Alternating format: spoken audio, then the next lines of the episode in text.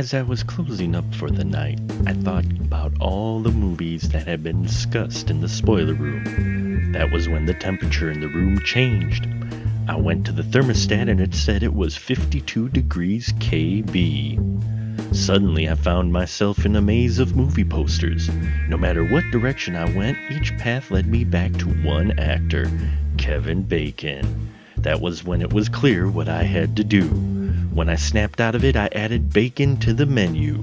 2020 was going to be an interesting year in the spoiler room. My God, it's full of bacon! Yes, folks, that's right. 52 degrees at KB all year. That's the temperature here in the spoiler room where we are playing a variation of 6 degrees to Kevin Bacon, host here, Mark the Movie Man, and I dropped it last week. We reviewed Footloose, and I was like, we're covering 2010, and how is 2010 connected via the 6 degrees of Kevin Bacon philosophy? Well, you had John Lithgow. John Lithgow was in Footloose, and he is also in tonight's movie, which is 2010, The Year We Make Contact, or whatever other subtitle you want to put with it. And folks, it is a very special night because returning to the spoiler room, I'm so excited, folks. He is back with us. It is Baby Spice himself, a man of much knowledge, the one and only Scotty D. Hello, Scott. Welcome back, sir. That's good to be back. I haven't been very well lately, so it's been almost a year. In fact, as we're recording this, actually, is the 1 year anniversary of when I had a surgery done. But hopefully I'm going to get back into the game slowly but surely, and I'm happy to be here. Baby Spice is down but not out.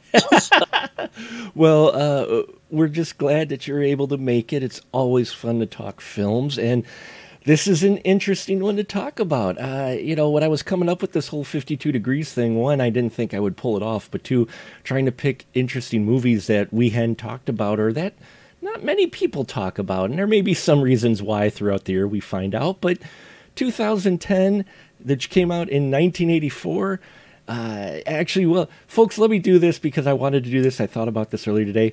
Here we are in 2020 talking about 2010, which came out in 1984. There we go.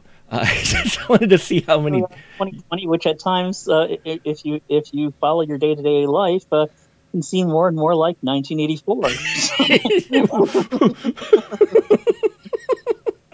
That very, very true. Did you hear that, Big Brother?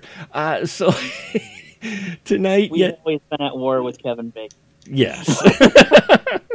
So tonight, 2010, the sequel to a film that had come out quite a bit before then, 1968, 2001, A Space Odyssey. That one everybody knows to be the Kubrick one, and so they came out with this one, which was also based off of the book series by Arthur C. Clarke. And Scott, it's been a while. Did you want to try to give the synopsis of 2010? I can give it a shot. Obviously from the title, it's 9 years after the events of 2001, which I'm not going to go into here right now. Everybody's kind of wondering what exactly happened aboard the Discovery, because they lost contact with astronaut Dave Bowman just before he entered his pod entered the monolith.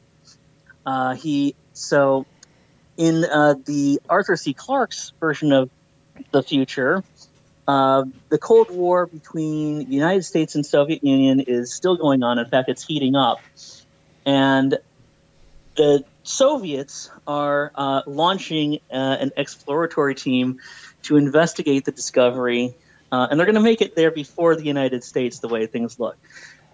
But they decide to bring the original person who masterminded the mission, Haywood Floyd, who's played by Roy Scheider, and a couple other U.S. advisors, because they want to make sure the data means something. They need to find out what's happening. So both the U.S. and the Soviets, neither of which are completely trusting of one another, go up into space to find out exactly what happened to the Discovery. And as they are, they find out that the orbit of the station is changing, and something seems to be happening on one of the moons of Jupiter. Something marvelous, or whatever he says. Huh? Wonderful. That's right. Something wonderful. That's said a number of times, almost as many times as with great power comes great responsibility. Yes.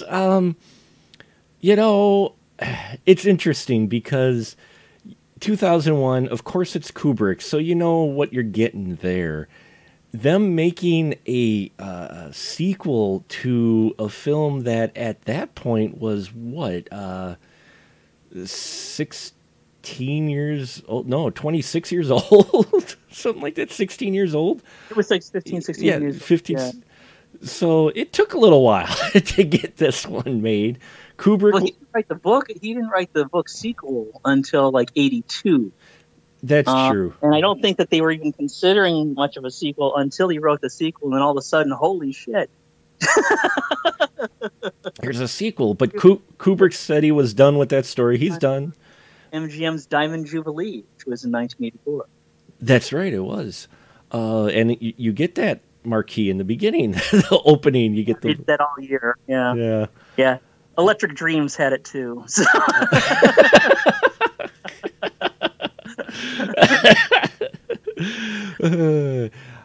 Peter Hyams, thank you. Hyams directed this. He had Kubrick's blessing as well as Arthur C. Clarke's blessing to make it. Kubrick said, "Hey, just make it your own. I'm done with that story because, you know, it's Kubrick."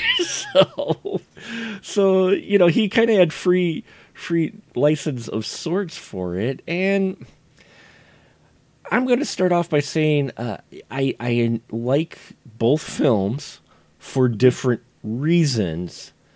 Do you remember when you first saw 2010? Yeah, I saw it in the theater. Mm-hmm.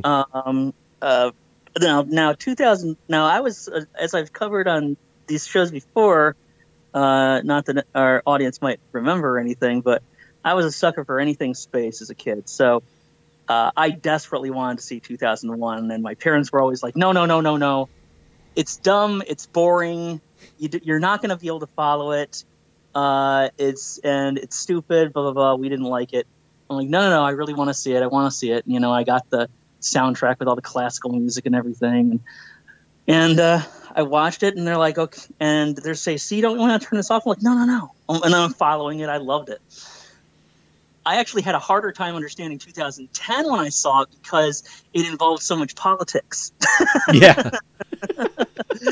But I did see it. I saw it in the theater, and I loved that too, even though I didn't quite get all the minutia of what was going on. I just kind of got, okay, I know that there are Americans. I know that there's Russians, and I'm getting every day, you know, if you could not grow up in the 80s without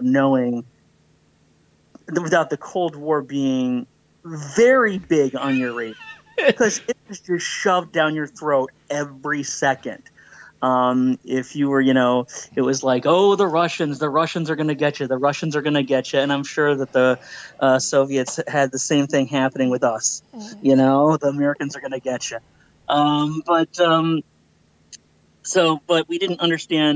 But I didn't understand things about like naval blockades in Central America and stuff like that, which they go into. But I could kind of follow what was going on, and I enjoyed this movie a lot when I saw it back in '84. And but it's, you know, it's been kind of, it was very hard to reconcile my feelings because it is a very different movie than 2001 in ways in which I'm sure we're going to get into on the show here. Yeah, it is. It caught me when I saw it. I think, if I remember correctly, my dad took me to see it, or we went to see it because my dad was a big fan of 2001. I've got, actually, my buddy recently got me the soundtrack on vinyl.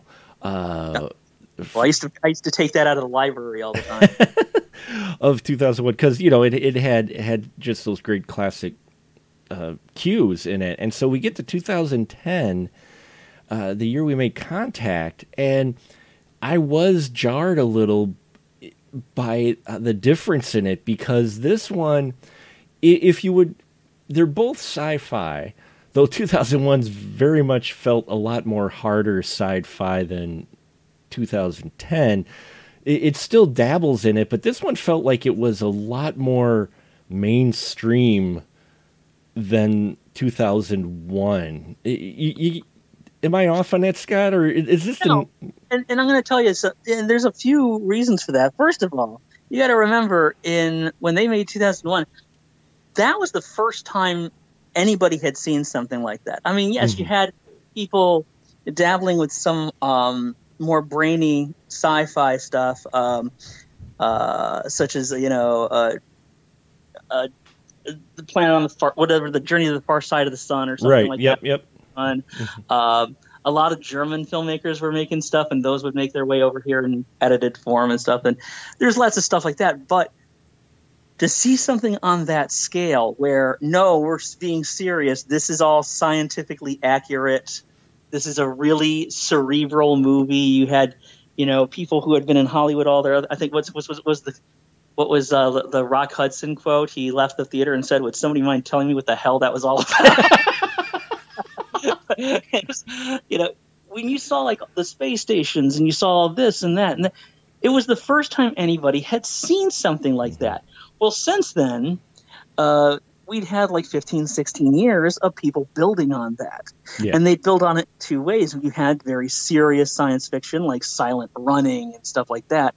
And then you had also halfway between the two movies, Star Wars happened. Mm-hmm. What was it that Ebert said? He said, like, 2001 taught us that, that there is no sound in space. And Star Wars said, yes, but there should be. And you want to talk about, my God, it's full of stars. You can't, there's, tons of stars when you see space in this movie, which is not accurate. It was more accurate in the original to just have this blackness. So you don't need to establish, this is what weightlessness is like. This is what this is like. It's been covered. Mm-hmm. So you can just focus on the story. And what I think is interesting about this movie is that, first of all, anyone saying, I am going to do a follow-up to a Kubrick movie is on a fool's errand. Yes. I don't want to care if you're saying, more Paths of Glory or Son of Strange Love or anything. I don't care. Just don't mess with it. You're just going to regret it. However, if you say, I'm going to do a follow-up to Arthur C. Clarke's story, it's fine. Yeah. And the book 2001 I wrote, which I also am a huge fan of the book. By the way, anybody who doesn't understand 2001, the movie, just read the book. It's really – the movie, it really is what it is. It's not that hard, guys. It really isn't. It is – whatever you think that movie's about is probably – you're probably right. Yeah. So you can just follow – that story. And so he doesn't make a Kubrick film, he makes a Peter Hyams film based on an Arthur C. Clarke story. And Peter Hyams has messed with science fiction before. In fact, he messed with Jupiter's moons before with Outland. He messed with space exploration before with Capricorn 1. And as a Kubrick film, no, 2010 doesn't work, but it's not a Kubrick film. It's a Peter Hyams film. And as a Peter Hyams film, 2010 is fucking dynamite. It's really good. And what it does is it has the best things about his movies. Peter Hyams has been a hit and miss director, but when he hits, the pacing is really good. And there's really good interaction between people. I will say one thing that there is one thing. It's a very big thing. I don't know if you want to get into this now, but there's a very big thing that this film does much better than 2001. Oh, yeah, we can get into it. Sure, go ahead. And it's because it's something that 2001 really didn't care about. 2001 when you hear about complaints about the movie and people who can't wrap their heads around it, One of the big complaints you'll hear is that it's a very cold film, which is fair. Mm-hmm. It's about the wonders of new life and you're supposed to be awed by this, but you're supposed to be awed like a scientist is awed, or like somebody who's just first discovering a world is awed. That's the way, the level it works on. Now, who was Dave Bowman? Who was his astronaut buddy, Poole? We don't really know. We see, a very brief thing where he calls his kid at the very beginning, and that's it. And that was really, even that scene was more about the technology than it was about the interaction between father to daughter. Right. We don't know, because Kubrick doesn't really care about that. He says, no, we'll focus on, that's not the eye we're looking at through.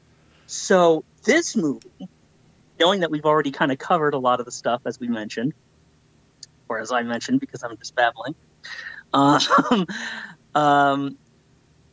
it really focuses on how people get along. And in fact, the story itself it hinges on that, because it's about how the Soviets and the Americans are getting along, and how they say, they are actually feel now very far apart from the politics of their homeland. They, as far as they're concerned, they're just scientists in space trying to discover things. And so you get all this about how they get along with people. You have a bunch of stuff at the beginning about Haywood Floyd and how he relates to his wife and his son. You get stuff later on where they talk with the other astronauts, both on their own team, the others. Lots of human interaction, lots of human drama. You get to know pretty much all of these people as people, even people who have almost no lines of dialogue. Yeah. As there is in one scene, you get to get the actual human emotion from these people. This is something that 2010 concerns itself very crucially with, that 2001 doesn't. And it's something that is handled much, much better this time around. Yeah, I totally agree. Watching it again for here after not watching it for so long, you do get a lot more human interaction, human moments in here. I mean, Dr. Haywood, played by Roy, he gets woken up first, and the Russians, you still have that tension even on board at first, and the Russians aren't being cooperative because they're following orders. And he's like, guys, we're all scientists. We're 2 years away from the planet. Who gives a rat's ass about borders? I want to know more about this damn monolith that's floating out here. And then suddenly they kind of warm up to the idea too, because again, they were trying to reflect the Russian culture that was really portrayed in the 80s, of how more militaristic, how much more, follow the orders type they were. Mm-hmm. I mean, you got that all the way through to Spies Like Us, but at first. But those crazy Americans finally warm up the Russians. But I do like the human interaction. You mentioned it. There is a great moment in here where there's very little dialogue. It's a side character she's just one of the crew members, and the Russians they're in the Russian spaceship. And they've got to do this one very dangerous maneuver, basically slingshot around Jupiter. That's going to be very dangerous. And you're right. When Peter hits, he hits, and he builds up the tension for what they're doing. And you don't get a whole lot visually, but the way he builds up how drastic this is and how no one's ever done it before. I mean, he builds it up, and then to emphasize it, we've got our Dr. Haywood in his little pod, and all of a sudden this female cosmonaut comes up, the scientist who we've not really met anywhere since. We saw her slightly, She comes in and taps on it, and she wants to be held because she's scared shitless as well about this. And they seatbelt each other in because they have nothing to do. I mean, and he at this point has just gotten done. Sometimes you'll hear letters or transmissions or whatever he's sending to his wife. And he said, everybody else can concern themselves because they're busy. I just have to sit here and wait for this to happen. And so you think, oh, he's on in this boat all by himself. But then, no, you see, like, no, this other person's here. This person's scared too. You know, doesn't speak a word of English hardly. But, you know, just there's nothing, you know, there's nothing romantic about it or nothing, you know, untoward. It's just, you know, fear, desperation, a need to be, you know, close to somebody else during this very terrifying moment. Because they don't want to necessarily die alone. So, I mean... Exactly. No, and there's nothing more human than that. Yeah. So, you know, Roy and the other two U.S. folks on there is John Lithgow's Walter Curnow, who he's kind of a side character, as well as the Dr. R. Chandra, who is supposed to be a carryover from the first film as far as being the teacher of HAL, the batshit crazy computer, but he's a different name than he was in the first movie, but apparently he's the same name that was in the book, because they changed the name in the 2001 movie from the book. So in actual... But they put it back in the book. You know, a lot of this is just also the book. I mean, My God, It's Full of Stars isn't in the movie either. Right. Yeah. But it's repeated about 3 times before the opening credits come. In a very, very kind of odd voice, too. You're just like, wait, is this a horror film or something? What the fuck? You know? But the Russian crew is great. The group of actors they have, including a familiar face who... I did not recognize. I don't know if it was the hair and the Russian outfit or what, but Helen Mirren played... Well, she's just a damn good actress as well. She is. She's just a damn good actress. And in here, I guarantee you go, which character was she? Because if you did look in the credits, you would... knowing how she is now, and those who may be familiar with her later works will look at this and go, wait, that was Helen? And she plays... I didn't realize... First, according to like the trivia thing, it's how she got her SAG card, because it was her. They said her first American film. I said, really? I was like, cause I knew she was doing movies for like, you know, at least 15 years. You know, mm-hmm. Age of Consent was like back in the 1960s. You know, so you know, I was surprised. Like, God, I guess it was all like British, like European film lensed films before then. That's true. Because, yeah, she in here plays Tanya Kerbuck, which is, if you spell the last name backwards and add a C, it's Kubrick, so it's a little nod to him. Mm-hmm. And she ends up being kind of the very stoic Russian scientist, even more so than the rest, though she eventually kind of releases it going, yeah, you know what, we are just all scientists. After she loses a crew member. But I loved her performance in this, and the kind of dichotomy they had in here, because one of the things I did really enjoy as well is, you mentioned it, Scott, perfectly, 80s, especially mid-80s, you're neck deep in the Cold War. They don't let you forget it. Portrayal of the other side was usually really coarse. And in here, even when we first meet the Russian scientists, they're portrayed, yeah, different than Americans, but I would argue to say they are still portrayed different than Russians were portrayed at that time in other films. Definitely. Compare this to Rocky IV, which, which came out like the next year. Mm-hmm. You know, that's pretty much what you saw. I mean, you saw the stoicism, you did not see a human face. I mean, even on Saturday morning cartoons, Russians were not, the Soviets were just not, because it was so hot.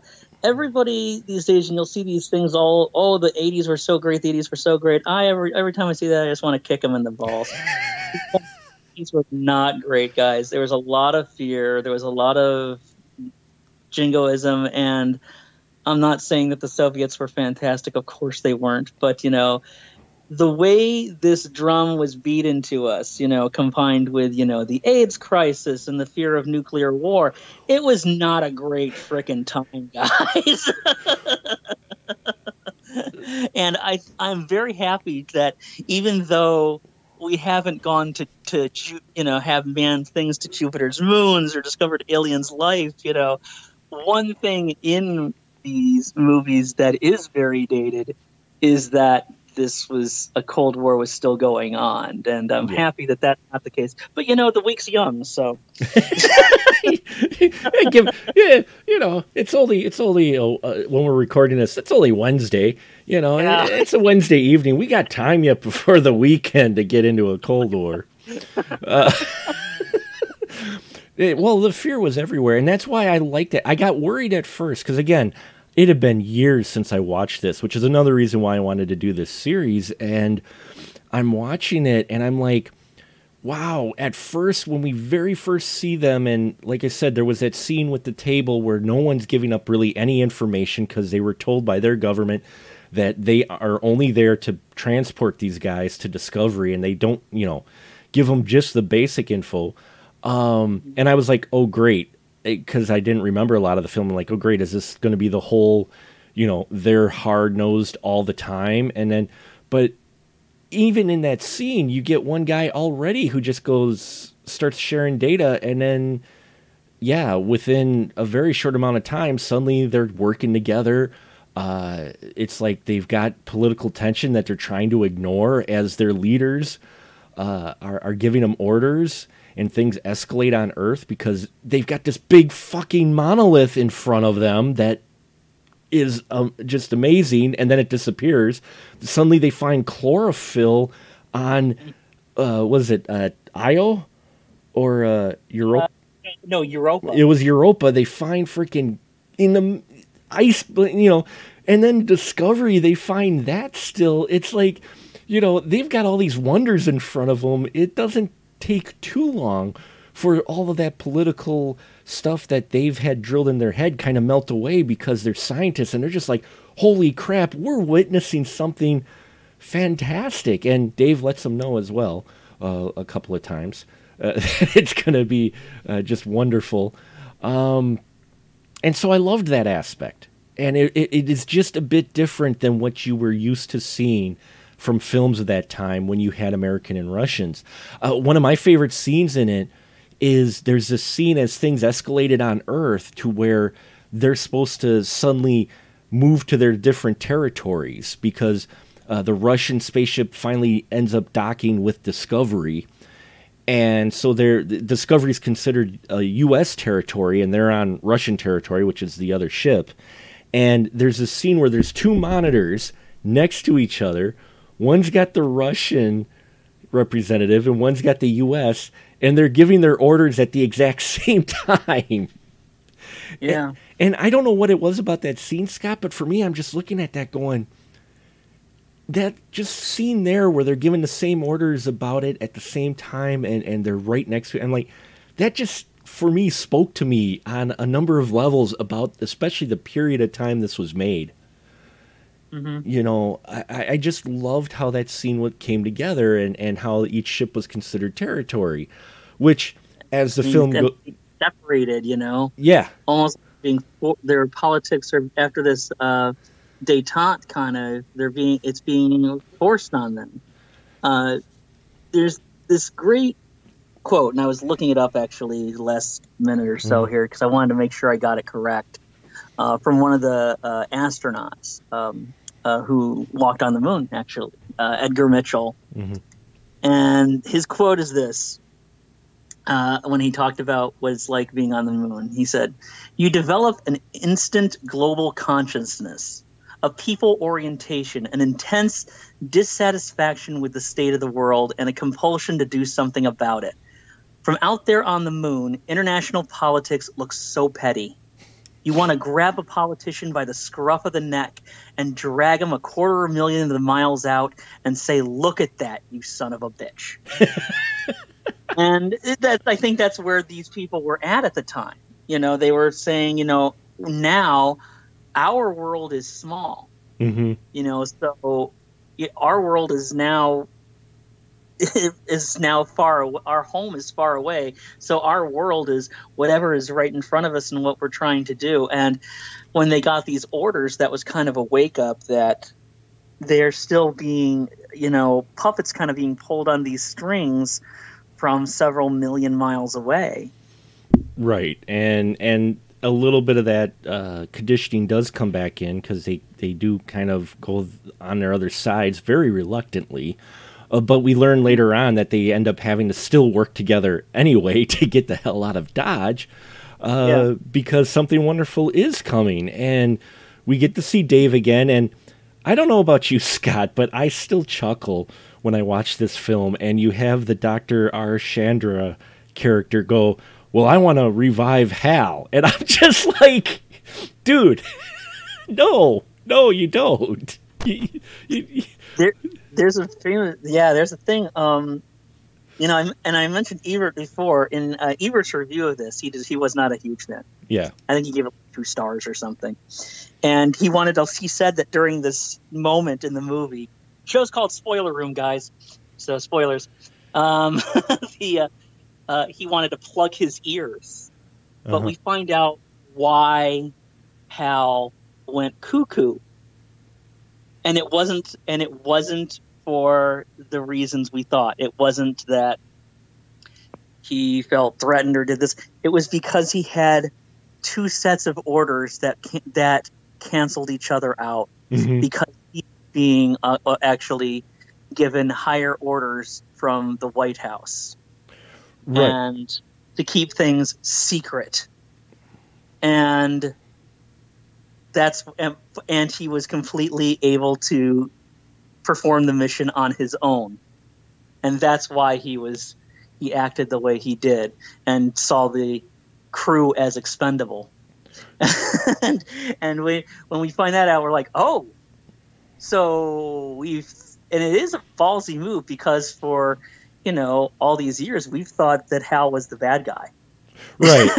We thought it was a robot, that an artificial intelligence that became too intelligent and went actually insane, and it wasn't. So, yeah, I thought that was an interesting scene where you get that reveal of the orders, because everybody's looking at Dr. Haywood at first going, why'd you put that order in there? So you're the reason. He's like, no, I did. What the hell are you talking about? And then it's like, wait, the Department of Justice, and they're just like, all the scientists in the room kind of do an invisible head slap of sorts. They're just like,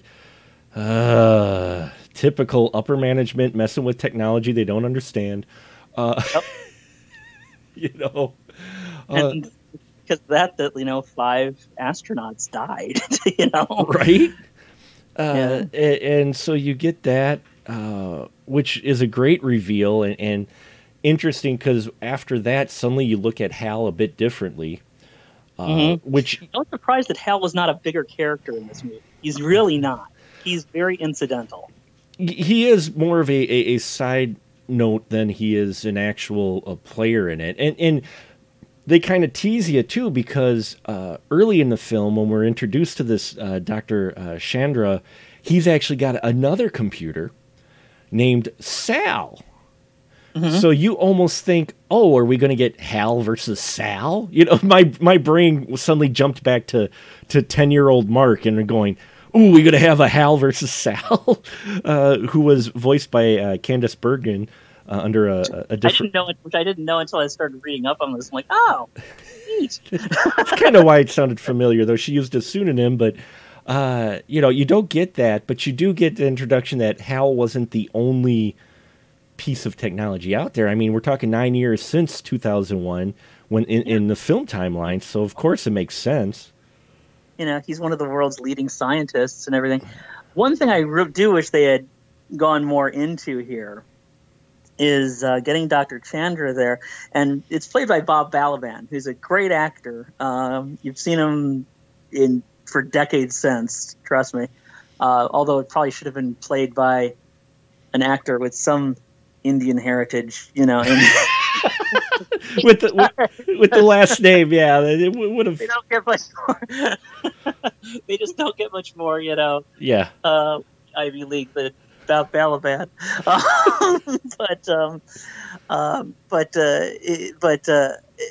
But one thing I just is that they mentioned, and possibly because of what happened with HAL 9000 on the original mission, is that they don't trust him.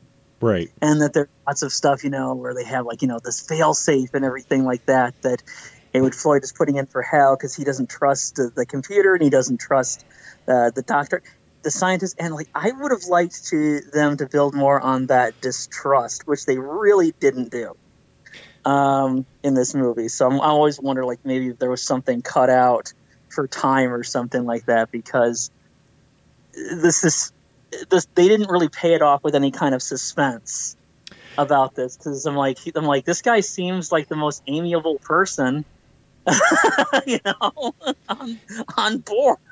I think they had a lot of ground to try to cover, it feels like. So, yeah, I think he gets shortchanged because there are elements, you're right, hints of things you think they're going to really explore, but it kind of fizzles. I mean, there's the relationship between John Lithgow's Walter Curnow character and Maxim.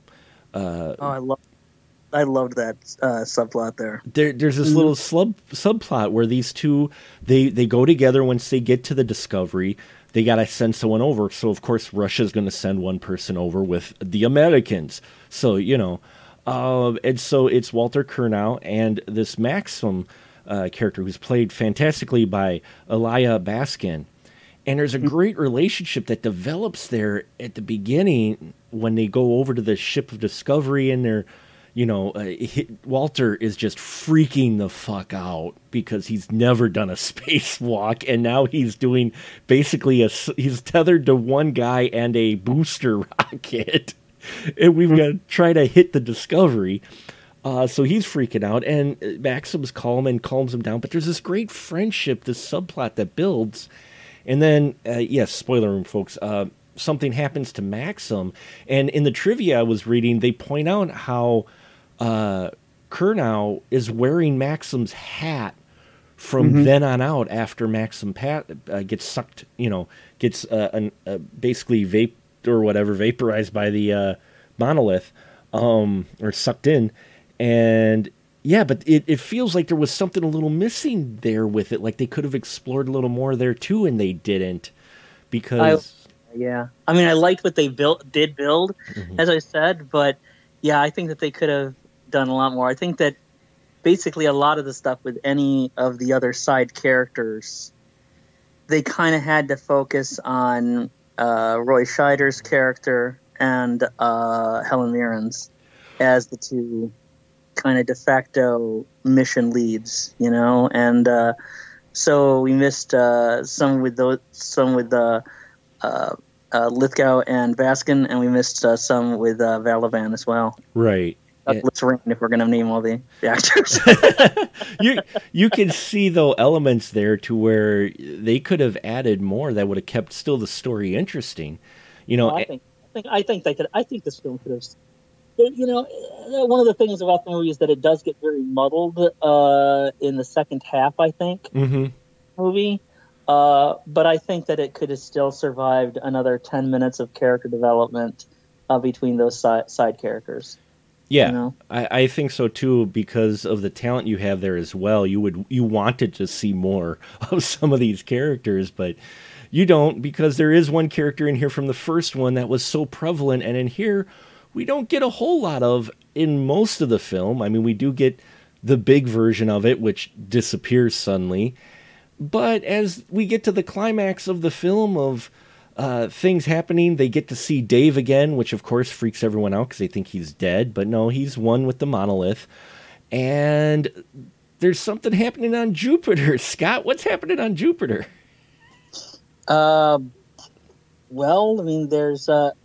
There's... they start out with chlorophyll, and they start realizing there's something down there in one of the craters, and then you see a very large black spot on Jupiter that they want them to investigate. The black spot keeps getting bigger and bigger and bigger, and they realize the reason it's a black spot is those are all monoliths, which is something I completely forgot about in the movie because I haven't seen it in a couple decades.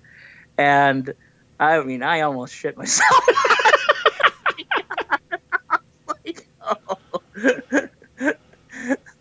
That's hardcore, yeah. Here are these monoliths that were, you know, Kubrick built up in the film as its own character and kind of a scary character, even though it was also one that enlightened the apes. At the same time, it was like, it's still scary as hell, the sound and everything. And now you have thousands of them and more of them appearing every minute, apparently consuming Jupiter. And that's where the Russians and the U.S. decide, oh, you know what? Screw our political factions. We want to live. And so they come up with this way of using the Discovery as a booster rocket, which I'm sure the whole audience, including myself, makes you a little nervous because by then Hal is awoke and you're like, how's Hal going to take this? But he rolls with it. Well, they keep you guessing towards the end because they want – because even after getting the all the explanation, you know, and saying, oh, it's not my fault, it's not this thing, what do they want? You know, they have the meeting about it, and, you know, Dr. Chandra is the one person who looks at Hal and sees a life form. Right. Yeah, he is an artificial intelligence, but he is a life form. He can think. Mm-hmm. And so he's the one person who's the advocate for Hal.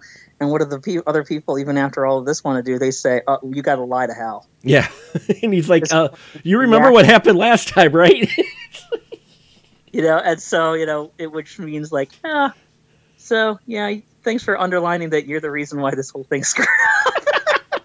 You know, but, yeah, you know, because it was the same thinking. Yeah. And so he, you know...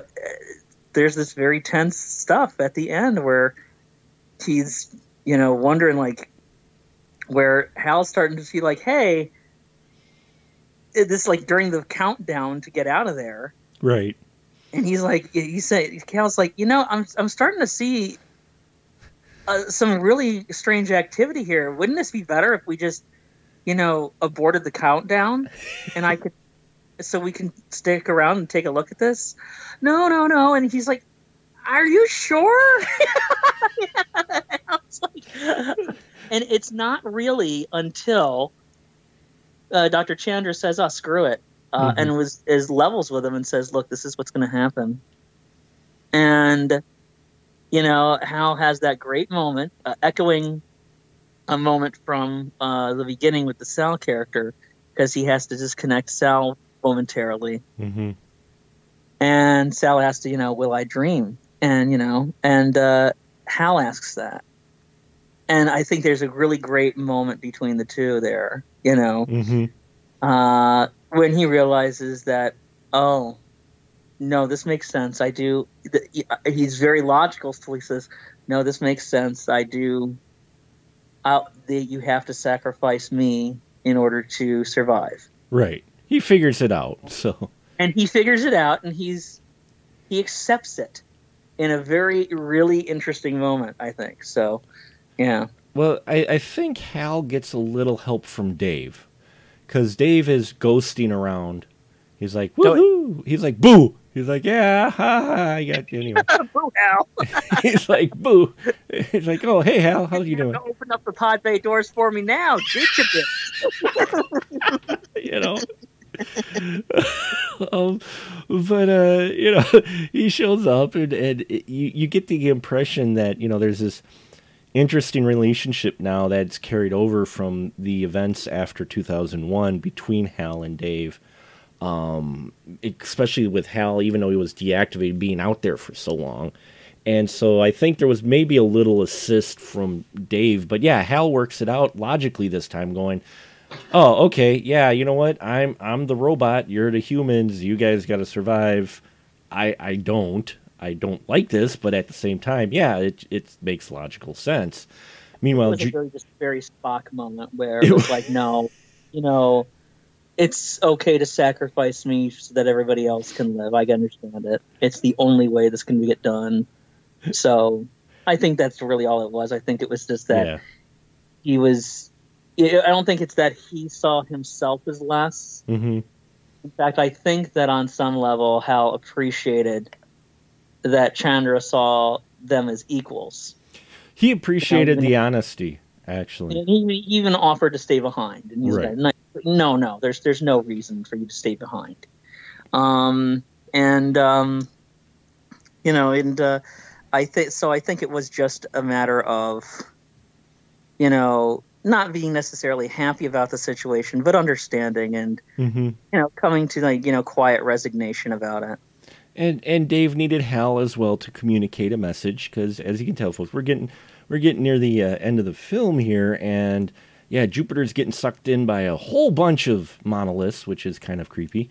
And suddenly there's this message we come to find out after the monoliths hit a peak.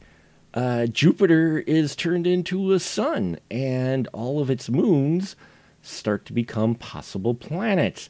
And the message sent out, obviously, probably from the monolith, I believe it's implied, or through Dave, through Hal, is that, hey, this is going to happen. It's wonderful. We're going to give you this. Oh, yeah, stay the fuck off Europa.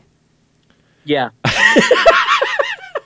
All these worlds are yours except Europa. Attempt no landing there. Yeah, we get one. Just basically saying, because that's going to be the next part of evolution. That's what the monolith is, folks. It's these things that the architects of the universe send out to jumpstart evolution on various worlds. And that's what happened here. The monoliths showed up, people started popping up. It showed up again, people started using tools. And then it pops up around Jupiter because, hey, this moon looks really good. And actually they do say that Europa, back especially around the time that this was made, Europa was seen as a possible place where life could eventually evolve one day. Right, so. because of the sheer volume of ice or whatnot, if you got just the right conditions with it, Europa was the best candidate to possibly terraform to be a livable planet because it's so huge too. So I didn't remember that when I was younger because obviously when I was freaking 10 and 9, you didn't really pay attention to that near the end. You're just like, holy crap, Jupiter became a sun, and then the planets. And then you get that, at the end, the monolith is sitting on Europa, which has a whole bunch of atmosphere and stuff to it. It implies, hey, there's this still goes on. There's still more to be evolved to. There's still more levels to go. And I guess I was reading up on it. They had thought of actually doing 2 more film versions of the other Arthur C. Clarke films, books, because he did 2 other books. Yeah, there's 2061 and 3001, which I did not read. I actually got halfway through 2010, the book, and then I lost the book. Oh, no. Couldn't find the book, so I was like, so that's I've read 1.5 of these books. well, a little bit of a spoiler for the book because I was reading up trivia on it. I guess there's a epilogue of sorts that's set in, prepare yourself folks, 20,001 AD, where apparently there's evolved humanoids of sorts with tentacle like appendages for arms, and it sounded just wild that it had evolved because the monolith was there, and it had sparked another evolution. But, and by the end of it, they're both good films. In this one, though, is definitely you could see where it was a little bit more open to the mainstream. But there's still, I still think you still get those heavy themes in here that you got in 2001. A little further exploration. And it was so topical at the time, too, because, this is a time when, we were still getting data from the Voyager probe and everything when this was being written and then when the film was being made. And at one point in the 80s, I can't remember if it was before this movie or not, for most of our lives, we lived with the knowledge of 9 planets. Yeah. We had assumed there might be more, but we didn't know. And it was only around sometime in the 80s when we started getting all this data about, like, hey, we discovered more planets. Right. You know, past our system, you know, and we're discovering more planets. And I was, like, somebody who read, like, Omni and Discover, and, you know, I didn't get it all. You know, I was a kid, but I got enough, you know, and I could certainly see stuff from the pictures and everything. So I was like, and I kept going into school and thinking, like, why isn't this, like, the top story on the news every night? That we found more planets. Like, to me, like, that was so much bigger than anything that was happening with the economy or with anything, you know? But, you know, that's because, I don't know, I guess it was just, like, my, you know, my childlike brain wondered, like, just in wonder at all these worlds that were out there. I'm like, guys, we are literally discovering that there are more worlds, and the universe really might be as vast as we imagine. Right. Yeah, and it's not top story on the news, and I couldn't figure out why. And then I'd go into my private school, who told me that believing in aliens was evil. So... And you're like, all right, I got a capital E for you then, because I am not giving. I was like, well, then, you know, then I guess I'm evil because I'm like, I told them, I think my words to them was that I think if you think we're the only people God put here, then you don't think God has much imagination. Oh, that I'm sure rose a couple eyebrows.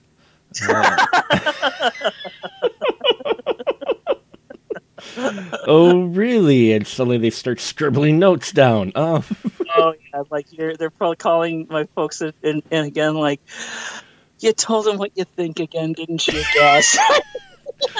You spoke your mind, didn't you? Didn't you?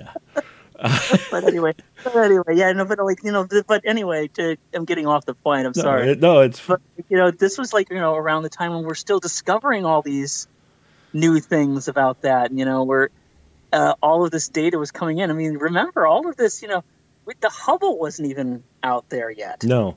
When this happened, you know, guys, this is a completely different age of scientific exploration, you know, when we were really just scraping the surface. Yeah.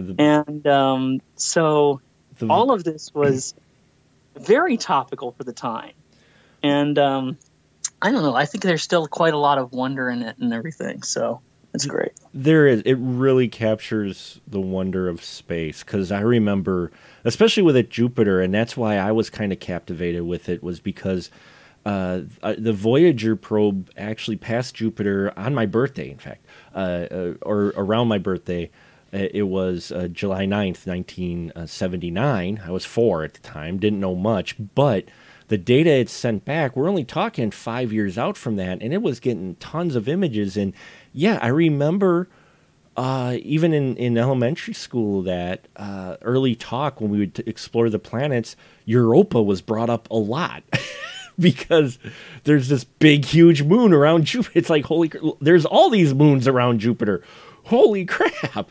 And, you know, the scientists were still poring over what was being sent back. And, yeah, when we were studying the planets and that, it was still 9 planets, but it was also, well, Jupiter has this many moons, and there's this really large one that's, you know, could possibly support life. And then you get this theme again in 2010, in this 1984 film, and you're just like, wow, that we were just talking about that in school. You know, you kind of have this real world connection, because even though this one, as I equate it as the more mainstream type film, it's still got the heavy thoughts, and it still has a good chunk of it, you know, grounded in science, in many ways, as far as what types of, you know, the moons and how they looked in that. And so you get a little bit, I think, a better mixture that makes it a little more accessible to your widescreen audience, versus sitting that same audience down to watch 2001, the casual fans, and they'll be just like, Yeah, and it's a even as someone who loves it, I can tell you that it's a really hard film to sit through simply because of the rhythm of the movie. There's lots of moments of silence and lots of moments where there's nothing but, say, like rhythmic deep breathing and stuff like that. So you're like, okay. And you gotta, keep the Red Bull handy. But it's a wonderful movie, and it's a really good book too. And whereas 2010 clips along a lot faster. Mm-hmm. I like the pacing of this film overall. You're right; it gets a little muddled, but still, this film still moves fairly quick, especially compared to the first one. It moves nicely. You're not looking at the runtime because there's enough there to keep you interested, and everybody's just waiting. I think the big thing, if anyone who'd seen 2001, when they're watching 2010, they're just waiting for HAL to go off the rail. Mm-hmm. They're just waiting for a Saturn V moment, everything.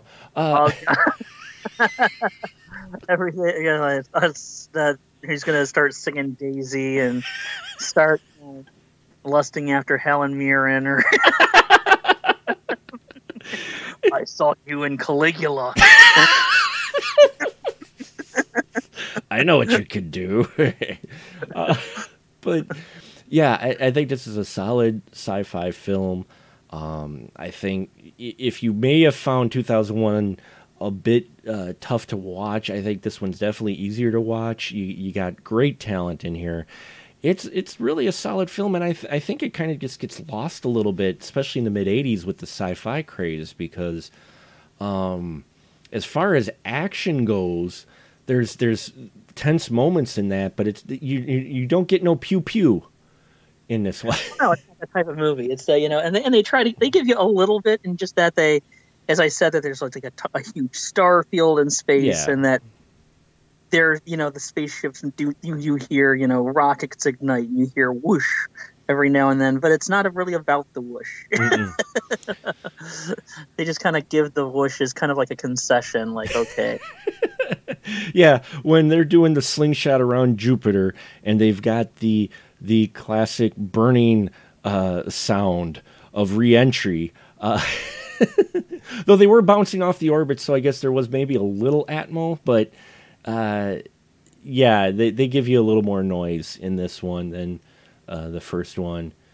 But overall, I think it's a solid film. It's a good follow-up, and they make it their own. They don't try to continue Kubrick, because, good luck with that. Mike Flanagan with Dr. Sleep, he wasn't even trying to really, of course, The Shining was a little bit easier to probably replicate some of those scenes, but even him, he was still making his own film. He wasn't trying to make another Kubrick film because that's the thing, It's like if you're doing a sequel to a Kubrick film, you're on a fool's errand. So yeah, Hyams is doing a sequel to a Clarke film, and he's making his own movie. I think that. And I haven't seen Dr. Sleep yet, mm-hmm. but I think Flanagan was making a sequel to King's novel. Yes, and was doing his own movie. It was kind of a hybrid between King's novel and the movie in such a way, and he does it so well in that. But I like Flanagan in general. With this film too, they make it their own. You don't. It doesn't disrespect Kubrick's film at all. But it definitely is like 2010's like, no, we're our own thing here, man. we're just flowing, man. I think we'll wrap it up. Would you recommend 2010 to anyone in particular, Scotty D?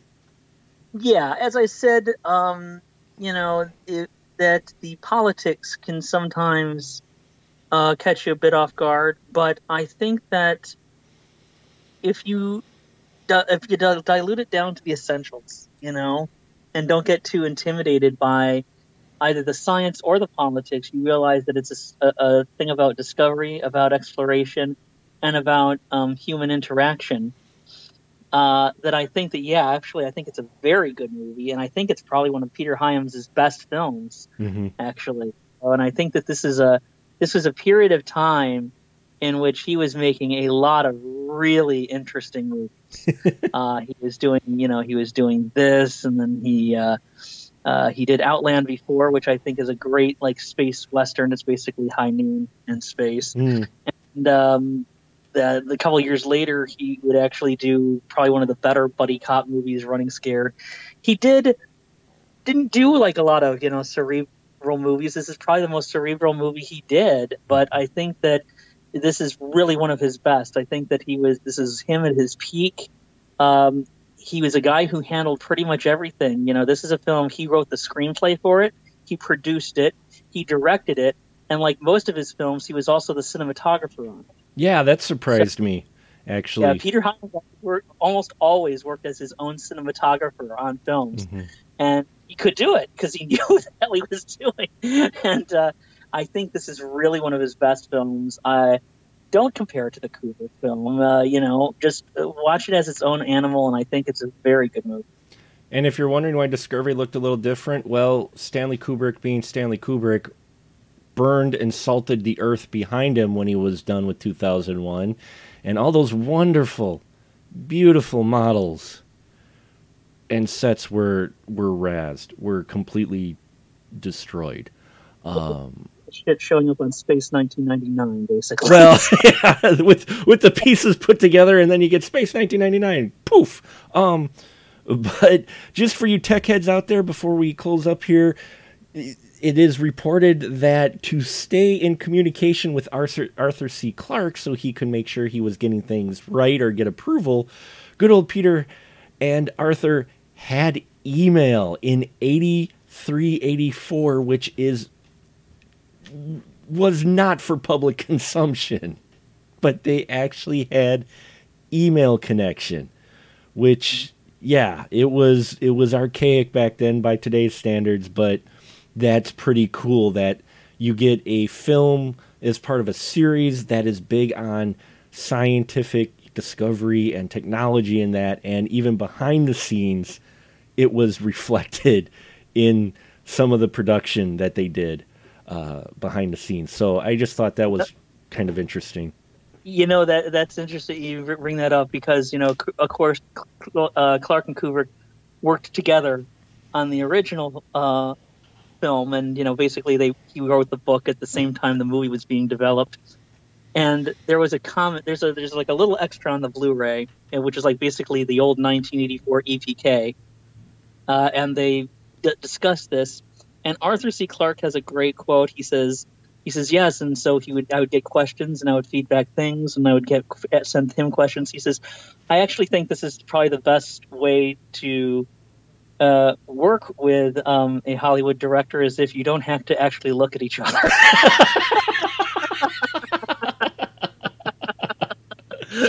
And on that note, we will wrap it up for tonight. That's great. Well, thank you, Scotty D. I know we had some tech issues jumping off, but I'm glad we got this to work out. Yeah, technology. There you go, folks. And now this is the part of the film, part of the show, excuse me. And now this is part of the show where I give my crew member a license to shill. I know you still got stuff sitting out there because nothing goes away on the internet, Scott, but what you got to shill, if anything? It's just sitting there, but you can read my old stuff at Moviocrity.com, and you can check out my old web series Moviocrity on YouTube, and Vimeo is actually where you can get all of the episodes of Moviocrity. So look that up on Vimeo.com/channels/Moviocrity. But otherwise, I don't know. Find me on Facebook or something, So. Well, there you have it, folks. 2010. Yes, it was connected to Footloose by way of John Lithgow. And our next film that we are going to talk about on the next episode for our 52 degrees KB is White Nights. Yes, Google it, folks. It's not what you think. And yeah, that's going to be an interesting discussion. And we will tell you next time how that film is connected to 2010. So thank you so much for joining us on this journey, folks.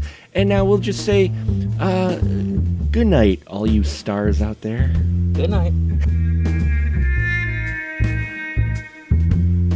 Hey, all my friends out there looking for more Spoiler Room goodness, then why don't you check out our brand new Patreon page, patreon.com/specialmarkproductions, where you can get access to exclusive Spoiler Room episodes and a whole lot more. You can also find us on Facebook groups at SMPRD and on to Twitter at specialmarkpro. Let your voice be heard and let us know what you would like to see in the Spoiler Room, as well as just how we're doing in general. We appreciate your support, and remember, in the Spoiler Room, the conversation is fresh, but we do spoil the movies.